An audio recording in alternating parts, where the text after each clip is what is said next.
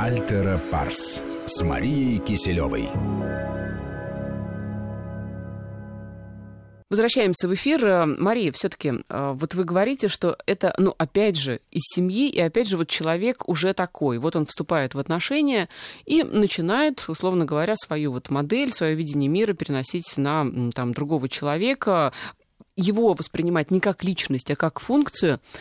Вопрос, что делать тому второму? Можно ли как-то этому противостоять? И можно ли...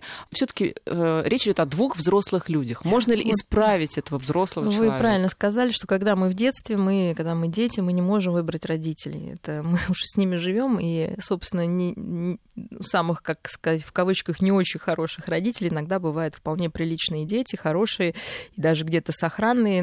Повезло, они, может быть, видели примеры где-то в другом месте, и понимая бессознательно вот эту ненормальность внутрисемейных отношений, втягивали, знаете, питались другим. А у детей такая есть умение. То есть я, опять же, работаю психологом с детьми достаточно сложными, они прям впитывают, они прям высасывают тепло, близость, желание такого какого-то настоящих отношений, они умеют. То есть, поэтому не надо пугаться, что прям все безнадежно. Во-первых, дети даже в сложных семьях где-то поднатаскаются, в лучшем случае чего-то там теплого, доброго и близкого. С другой стороны, когда мы становимся взрослыми, мы можем уже анализировать и действительно не быть виноватыми в том, что мы оказываемся в этой ситуации, а понять долю своей ответственности. Потому что часто, как я говорю, люди все-таки как пазл сходятся. То есть кому-то не очень нравится принимать решения. Человек может, в принципе, как-то ему неохота, да, потому что требует от него затрат. А тут находится человек, который готов. А дальше либо они оба начнут как-то уравновешиваться, естественно, главный все равно будет главным, но этот зависимый должен понять, что в какой-то момент я сам должен за себя в чем-то нести ответственность. Это потребует усилий, безусловно, и энергии, которая... А наш организм, как мы знаем, любит энергосберегающий режим. Пусть лучше бьет, но лучше, зато мне не нужно меняться. По крайней мере, мой организм уже знает. Сейчас он придет, пьяный, даст мне в глаз, мы ляжем спать, утром проснемся, он скажет: прости меня. Все известно. А тут куда я уйду? И что я буду делать? И тогда нужно стать взрослым, и стать за себя ответственным. И никто не придет в глаз, не даст, спать не положит, и потом не поцелует. То есть, да, мы решаемся. Если второму не нравится эта ситуация психологического насилия, если он его осознает, что делать? Единственный выход — выйти из отношений или пытаться менять партнера? Первое, можно, конечно, попробовать, но мы должны понять, что...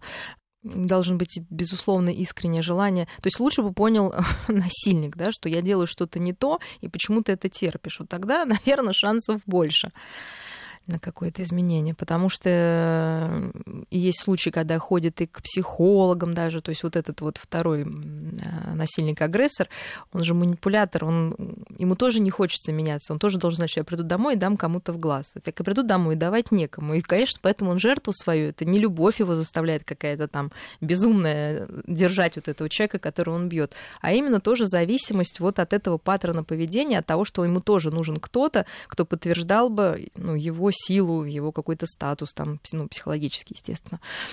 Поэтому исчезновение этого второго часто кончается плохо, и вплоть до того мы знаем, что когда женщина все-таки решается уйти, этот агрессор может пойти на крайние меры, в смысле на убийство. Потому что он не может, все равно признать, что его жертва имеет собственное мнение.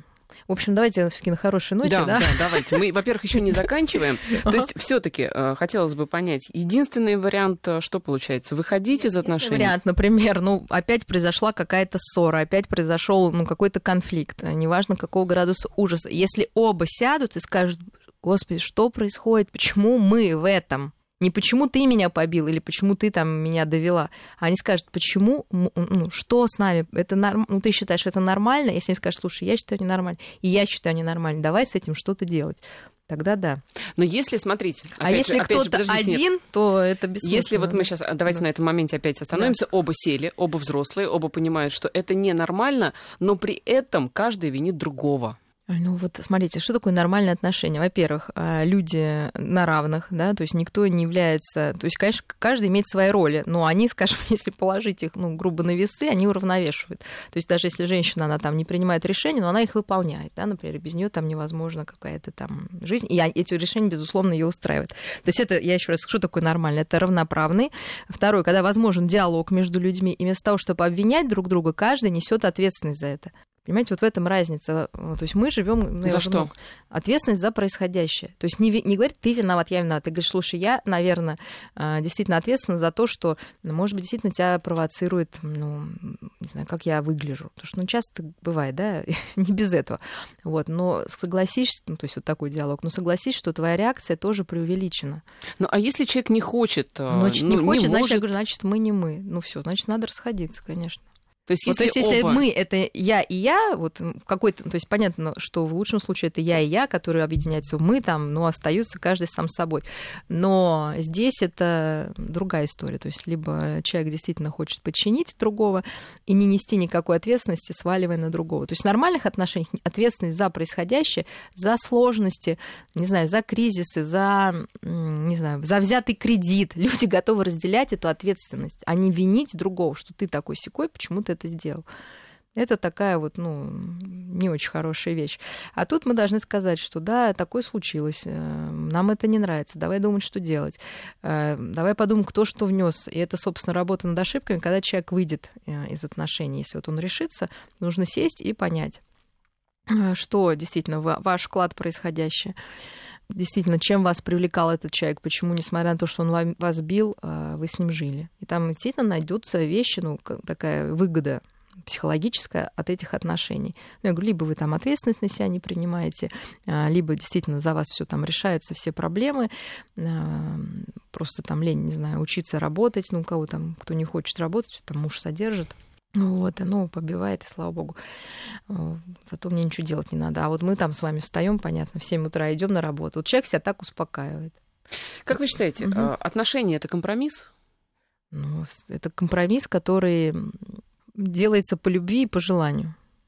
Ну, то есть, что я имею в виду этим вопросом? Компромисс в данном случае понимается как, если другого что-то в тебе не устраивает, то ты это меняешь, ты это исправляешь, меняешь. Смотрите, вот именно это я имею в виду. Что скажете? Конечно. Какие-то вещи, которые ты можешь поменять. Я вот опять расскажу самый типичный случай, что мужчина более сдержан, малословен, женщина более эмоциональна и многословна. В общем-то, это стандартная такая история, вот, связанная с воспитанием и с особенностями такими врожденными. Ну, в остальном у них все хорошо. То есть они живут там, ну, вот, когда какой-то кризис, там женщина начинает психовать, там что-то ругаться. Мужчина, естественно, что делает? Он замыкается и уходит в другую комнату и говорит, а я буду молчать. Ну, редко бывает наоборот, но бывает и так. И вот целый конфликт, да, целый конфликт. Мы не можем изменить реакцию женщины. Она никогда не... Она даже если хочет, она говорит, слушай, на следующий день я там такая-сякая, ну, вот, прости, но не могу, я не сдерживаюсь. А он скажет, а я не могу, мне нужно 2 дня теперь, чтобы остыть. Вот на этом они останавливаются, понимаете? Они не делают из этого трагедию. Но потом, кстати, если к этому прийти с пониманием, у людей, ну, происходит некое сближение. Ну, то есть женщина уже не так часто психует, мужчина не так долго сидит в своей молчанке. Да, то есть он уже... А в чем здесь компромисс? Ну, в том компромиссе, что каждый немножко сгладил черты и относится к этим особенностям друг друга с уважением. Но она не может, да? Или они придумывают новый способ. Например, когда женщина начинает заводиться, там, или мужчина, какое-то кодовое слово, сказать «успокойся». Потому что что делается, когда происходит скандал? Естественно, мы начинаем друг друга подогревать. Вместо того, чтобы успокаивать, как будто мы враги. Ну, часто, согласитесь, в семье. Мы же понимаем, сейчас будет скандал. Ну, либо эта разрядка нужна, тогда мы обсуждаем, почему мы поругались вместо того, чтобы заняться сексом. То есть мы это обсуждаем. Потому что часто и так бывает, да, что скандал заменяет нам какие-то отношения или уводит от обсуждения реальных каких-то тем. То есть если люди заинтересованы в отношениях, они видят их будущее, у них совместные интересы, дети, и вообще они представляют собой старость. Но есть вот такие моменты, которые их разъединяют, они есть на самом деле в любой семье. Мы должны понять, что нет семьи без каких-то ссор. Там. Вопрос, что мы дальше с этим делаем. Если мы можем это обсудить, сесть и спокойно обсудить. Вы правильно сказали, мы взрослые люди. Мы должны придумать, как это обсуждать. Никто, не я, там, не какой-то психотерапевт. Но мы можем научить, когда вы к нам придете, и мы будем вас так и учить. Мы говорим, а что вы чувствуете, когда, да, а что вы делаете, а почему так происходит, а может, вам что-то это опять же напоминает. Мы можем написать список Ну, понимаете, но это уже, в этом есть некая искусственность, но, к сожалению, порой только так и можно отношения, которые не хочется терять, восстановить. Как вы считаете, а в каких случаях после, не знаю, скольких попыток, скольких лет, я не знаю, месяцев, все-таки целесообразнее принять решение о том, что лучше разойтись? Что должно быть какой-то, я не знаю, каким-то критерием, да, какой-то точкой такой отправной? Ну, первое, это, я думаю, любой человек, который расходился, знает, он не видит будущего. Вот объяснить это сложно, он не видит будущего, у него нет картинки, либо это картинка, которая не радует, что от этого человека не хочется иметь детей, потому что, не хочется. Это такой еще критерий. И, конечно, критерий, то, что страшно за детей, что он даст этот человек этим детям, или, просто не хочется. И то, что было в прошлом хорошее, она уже не кажется таким хорошим. То есть, если человек не может вспомнить хорошие моменты, а только плохие, уже такой идет перевес в сторону. Мы знаем, что есть стадия такая, когда мы вдруг обнаруживаем, что наш партнер не идеален, но при этом, конечно, сохраняются позитивные моменты его личности и вашего общего прошлого. Если этого уже нет, и вы понимаете, все. Это какой-то вот такой инсайт, который обычно люди... А именно описывают как инсайт. У каждого он по-своему. Причем он может прийти просто, когда вы вместе смотрите сериал. А да. Раз ты понял, что все. Все, конечно. Ой, что-то вы хотели закончить на хорошей ноте?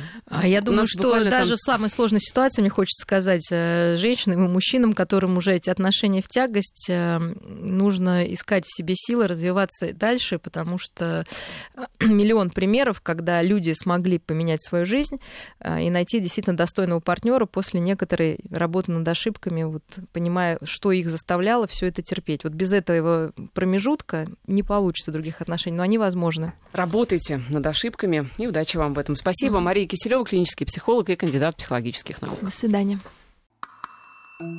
Альтера Парс.